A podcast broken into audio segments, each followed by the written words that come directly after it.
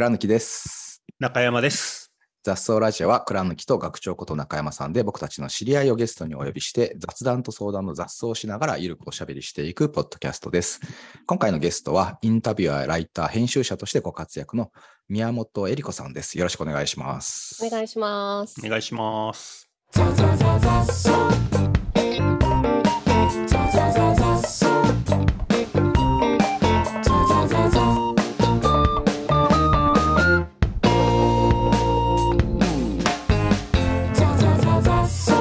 あの簡単にあのご紹介させてもらいます。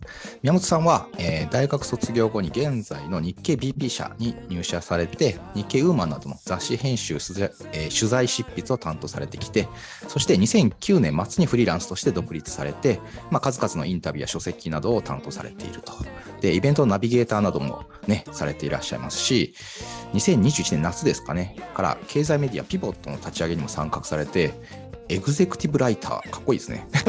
としてごかご活躍されているというプロフィールになっております。はい。学長もあれですね、結構いろんなお仕事一緒にされてる感じですよね。それこそ、まあ、この3人のつながりというかあのトラリーマンっていうテーマでウェブ連載をさせていただいてて僕があのいろんなゲストの人と対談をするっていう企画の時にうん宮本さんがライティング担担当してくれていてでまあ倉貫さんもゲストの一人として来ていただいたっていうつながりですよね。そうです、そうですね。それが最初でしたかね。うんいや、最初ですよね。あそれ最初ですうんよね。だから、私、あの、うん中山さんとの最初のつながりもトラリーマン連載でご一緒したことでしたし、うんうんうんうんそこでの、あの、対談ゲストとして出した、あの、取材に伺った、あの、オフィスまで伺いましたよね、倉貫さん。あ、そうです。その時まだオフィスがあった気がします。かなり貴重な体験だったなと思ってるんですけど。もうなくなっちゃいまましたからって。いうのが、だから、そう、そうなんです。トラつながりです。トラつながりあれですね、組織の猫本もなんか一緒に作られたんですかね？です。そうですね。その流れで組織の猫という、はい、うんその対談を書籍化しましょうっていう話になって、で、あの、もう対談のコンテンツあるから、結構簡単に本ができるかなと思って いたら、あの、編集者の人から20万字あって、読んでみたんですけど、削るところがないですねって言われて、長。本になら、しなりにくいと言われたので、これどうしますかって言って、あともう書き下ろしますかって言って、宮本さんと、うん。あと本の編集者の人と3人でもうずっと打ち合わせをし続けながら、うんうんうん。数ヶ月やっ,、ね。もうすやってましたよね。やりましたよね。復習ぐらいで。へえうん、2時間ずつぐらい。それで書くだけで組織の、組織の猫本があの、うん。出来上がったっていう。うんうんうん。だから、コロナになってからは結構宮本さんとはちょいちょうん。い一緒、ご一緒させていただいていて、で、ピボット立ち上げて、なんかめっちゃ忙しそうだなって最近は 拝見をしているところです。出ていただきました、中山さんにも。読書はいのコーナーで。読書のコーナはい。今、そうそうそう。本、本を紹介するやつですよね。影響を受けた本。そうー5冊。5冊だっつってのに6冊出したっていう噂を聞いてますけど。いや、も10冊ぐらい出あしたんで10すよ。冊出した。そうそうあその6冊出したのは、あの、篠田、篠田さんで。う。大体そう。なるんですよ。で、あのー取材で撮影に使うので、よかったら、うん。あの、私物のね、愛着のある現物を持ってきてくだされば、みたいな感じうん。で、あのーあるいはもう、こっちで用意していくんですけど、うん。うん。もう大体リストがうわーって 増えるんで、もう大変なんですよ。あの、おあの手持ちじゃできないぐらいの ことが多いです。皆さんの。いや、かなり考え、考えさせられるお題でした。いや、数絞られるとね、難しいですよね。そうですようね。ん。もとももともとあの、篠田さんが、篠巻さんが、うんうんその、インタビューで5冊あげるところ6冊あげて話をしてる記事を読んで、うん。自分だったら5冊だったらなんだろうって一瞬考え始めて、うん。あ、これ選びきれないから無理なやつだなって思って、一瞬で諦めたんです。そしたら宮本さんからあの、お誘いが来て、メッセンジャーが。はい、めっちゃ悩悩むっていうことになったっていう経緯でした。そうそうそう。あのね、あの、猫の本に、ね、あの、何かお話が来たら、イエスかハイで答えるうん。というふうに、そうですね。はい。中山さんが書いてたのを、私もその本見てたので、見てた。やってくださったのかな一緒に作ってた。断ることが不可能な状態になったので、うん。はい。でも、よかったです。そうそうそう。そうなんです。そんな宮本さんは最近はどんなことをいや、そのです考ねえ、そのその、そのピボットで今、なんかふと思ったのが、うん。なんかやっぱあ新しい、なんか、なんだろうな、試みを やってて、えー私結構ほら、活活字っていうか、テキストのメディアの、で、インタビューして、ライティングしてってこと。を、うん。うん。結構日々やってきて、で、うん。お二人ともそそういう、ね、あの取材をさせていただいたりしたんですけど、うん。で、今のメディアは結構、まあ、これも音声コンテンツですけど、音とか動画でお伝えするみたいなはい。ことがすごくできるようになってるから、うんうん。うん。その動画のうん番組ってコンテンツのそのインタビューとかもちょっとチャレンジしてるんですよ。もうすぐ出るんですけど、でそうするとやっぱり、うん。うん。あの取材をしてその場で出てきた言葉じゃなくて、うん。あのあそうそう。文字で表現すると一回持ち帰って咀嚼ができて、できるじゃないですか。まあ、うんいわゆる編集作業ですよね、はい。うん。うん。で、音声とか動画だと、うん。本当にその素材からうん。のパッチワークになるんで、うん。うんなんていうのかな、すごい、あの、スキルが違うっていうか、うんう頭使っていて、うん一番の違いは、うん。やっぱり本人の言葉で言ってもらわなきゃいけないっていうのがすごく大きいんですよ。ああ、そそう。そうですよね、映うん映像とかっうて。んうんでもなんか誘導はしたくないし、みたいな。うんうん そのそこすごい、今、うわあのテーマ、テーマ。うんうんうん。なるほど。うん。でもなんかわかんないんですけど、うんインタビュー受ける側の方も、うんすぐには言葉が出ないこともあるじゃないですか、多分。うんありますね。ありますよね。うんで、お二人と、お二人のような、こう、なんでしょうね。あの、あの、思考を重ねるタイプの。うん。方は、取材を受けて、まあ、その記事が原稿チェックまでの間にまたこう思考がちょっと進まれてとかもあるんだろうなとかね。うん。うんうんうんで、違う、またこう、いくつかの加工を経て原稿って出来上がるじゃないですか。うん。はいはい。うんまたそのルートがね、すごい違うんで、うんあの、その場でしっかりこう表現をうん聞き切るっていうのを、うんすごい違う筋力だなって思いながら。いやー、めちゃくちゃ難しくなりますよね。ねその場だけで、ね喋る方も喋った後、あれも言っときゃよかったなとか多分いっぱい出てくる。そうそうですよね。うん。で、ほら、あの、テキストだと、後から、あ、こうんれはこういう意味で、そうですねこれ言っ。たんで、ってうんうんそこもね、うんできるんだろうなとか、うんあとなんかノリでこう、サービスでね、おっしゃったはいこともあ,、りますよね。うんうんうんうんうん。だからどっちも、ちょっとなんか違う表現なんだろうなって思いながら。うんうん。でもこれからお二人も増えるんじゃないですかね、なんとなく流れ的に。え、何なんか音声とか、どうん音声とか動、動画とか。動画とかで、うん。あの喋ってくださいとか、もうね、もうすでにやってらっしゃるかもしれないですけど。そうですね。ねうんこれでも、僕、雑草ラジオやり始めた時は、うんうんうん最初は編集しようと思ってたんですよ。あ、してないですか？あの、あれ？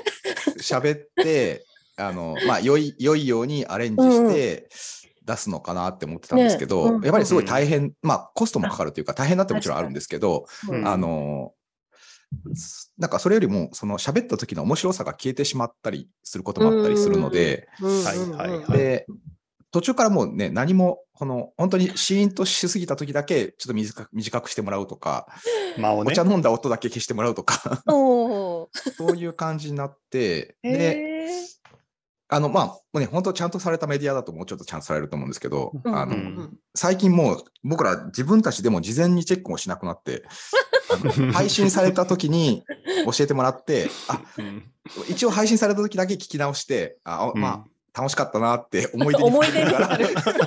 思い出に作ってシェアするっていう。ただの思い出ですね、それは。いや、もう本当ね、何の確認でもないのをしてますね。あ、もううん喋ったことだから分かってるもんねっていうスタンスですか、それは。いや、あのなんかね、その、かっこつけようと思ってたんですよ、最初は。あけど、あ、無理だなって、うん。その、かっこつけるコストと、あの、自然に喋るコストで考えたら、もう自然な感じでもいいのかなって、うん最初すごい恥ずかしかったんですよね、だからね。その、言っても講演とかは、うんある程度ちょっと考えたことをしっかりおしゃべりするので、うん。うん。そんなに後悔することはないんですけど、うん。うん雑草ラジオは、最初はだから後悔することしかなかったんですけど、そうなんですか？あなんか余計なこと喋っちゃったなとか、喋りすぎたなとかあったんですけど、最近は、あの、そこを乗り越えた感じにちょっとなってこれたのは、学長はね、でも最初からそのスタンスなんで、もそうだそのスタンう、ス？いつも、あの、なんていう、自然体？いや、僕もだから、なんだろう、ゲストの人が喋ってくれて、うん。倉貫さんがそれを受けて、またトークを展開をしてはいいくのを、うん。まあ、あの、ニコニコというか、ニヤニヤしながら見守る係なので、うん。なんだろう。まあ、あの、雑談は削ると旨味がなくなるっていうのって、それこそトラリーマン対談をの記事を本に、本にしようとしたときに、これ削るとこないですねって言われた理由がそこでだったじゃないですか。ああ、今回収された気持ちがいい。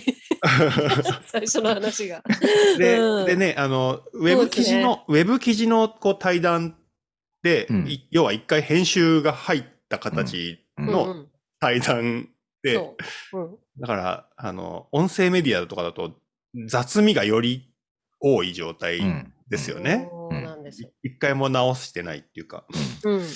でだからもうなんか、ででもその、直し、後から直せないから、うんもう諦めるしかなないですよね。ないですよね。うん。ね。そうですよね。で、まあ、あの、やりながら、あ、これ、あの時はちょっとやり、やりすぎたなって。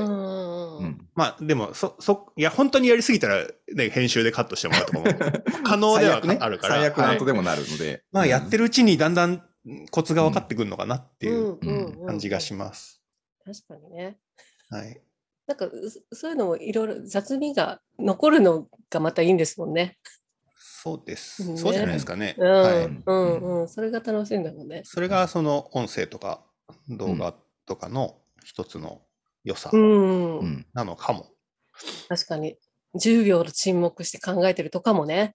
うんそれもうん。一つの。壊れた、壊れたかなってなっちゃうけど、雑草ラジオはその生煮えトークをしてもらうっていうルールなので、うんこうみんなこう 3, 人でみんなうーんって考え始める時がたまにあって、ある、ある。まあ放送事故ですよね、ちゃんとしたー 基準から言うと。豊からしいんですね。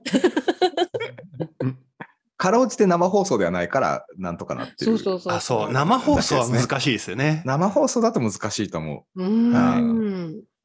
こう沈黙怖いになっちゃうから。そう、ね収録だ。と、収録だとまあいいかなって思うのと、うんうんうん。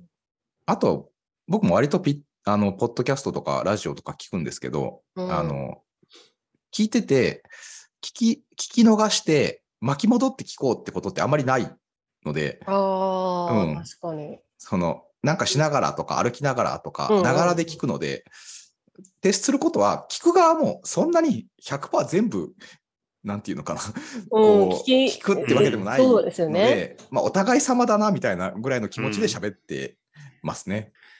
ながらでね。うん。うん。まあ、ながらで聞いてもらうぐらいでちょうどいいかなとうん思うんで。うんうんううん。ん確かに確かに。音声はそうですね。うんうん密度、密度濃すぎると聞きにくいみたいなこともありますもんね。いや、そうそう。ああ、ちょっとね、あやっぱ、わかる。うん、耳で入って、なんかね、同時にこうまた新しい情報流れてて、ちょっと処理追いつかないみたいなありますね。うん。うん。うん。あとはその、ちょっと聞き逃すと、その後の話がわからなくなるような論理構成になってるとか。はいはいはい。うん。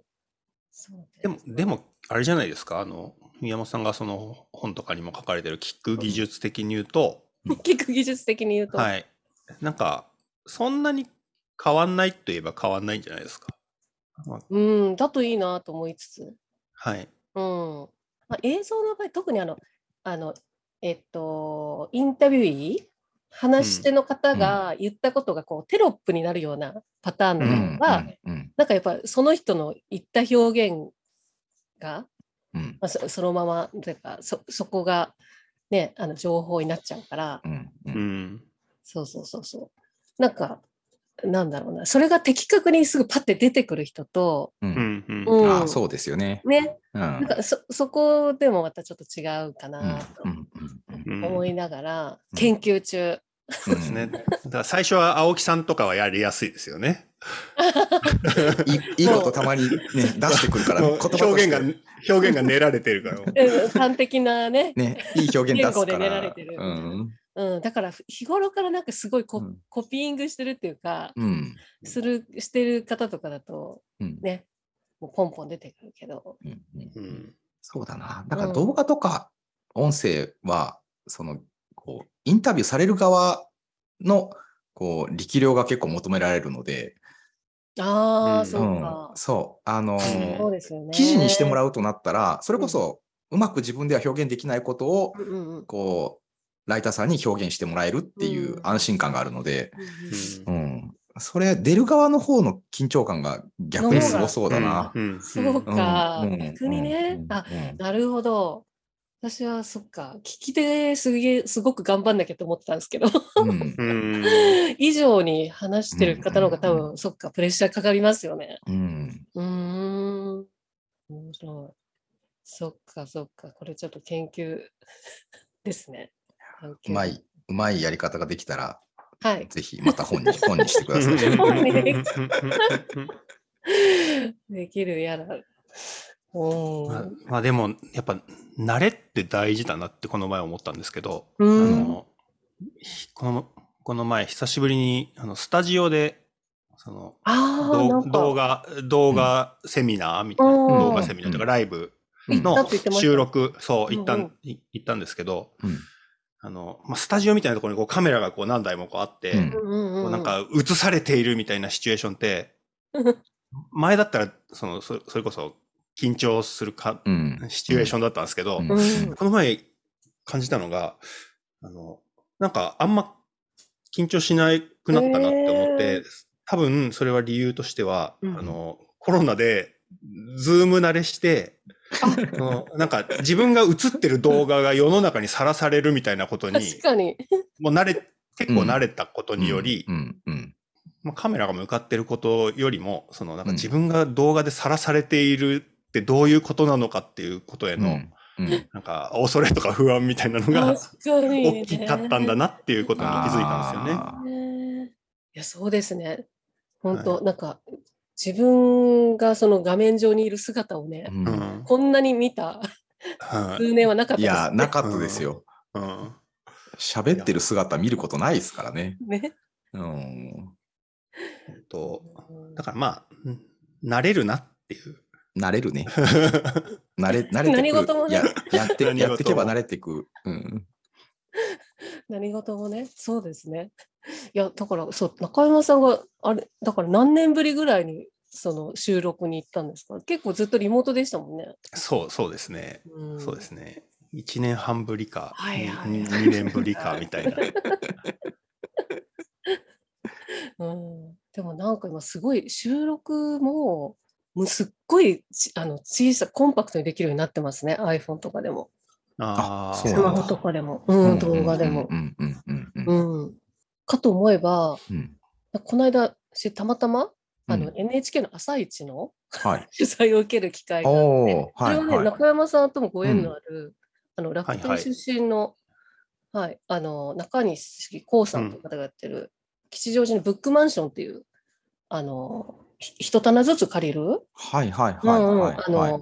個人個人集合本屋さんみたいな、うん。うんうんそれのし一員になってるんですね。うん。うん。棚主って言って、その棚主の人としてうん。喋ってくださいって、なんか、うんうんうん。そういうこ時によく借り出されるんですけど、なぜか。うん。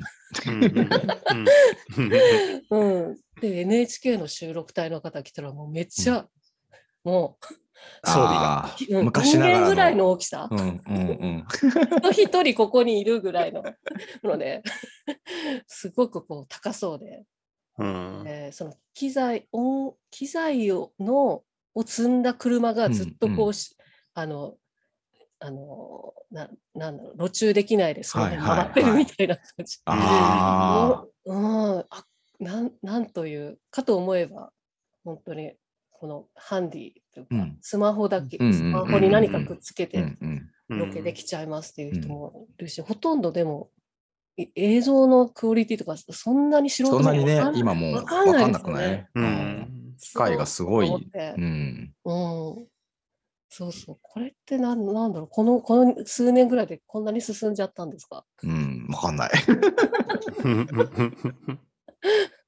まあでも取材する側からするとやりやすくなってますよね。ですよね。多分。うん。うん。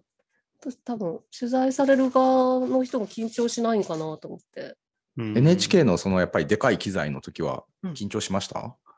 緊張、うーんと、なんかすごいこう囲まれてる感うんうんうん。ありましたね。ありました、ありました。てか、ひ人数がやっぱ多くなりますよね。うん。ううんん、大掛かりだとね。ううんん、全然。そうそうそうそう。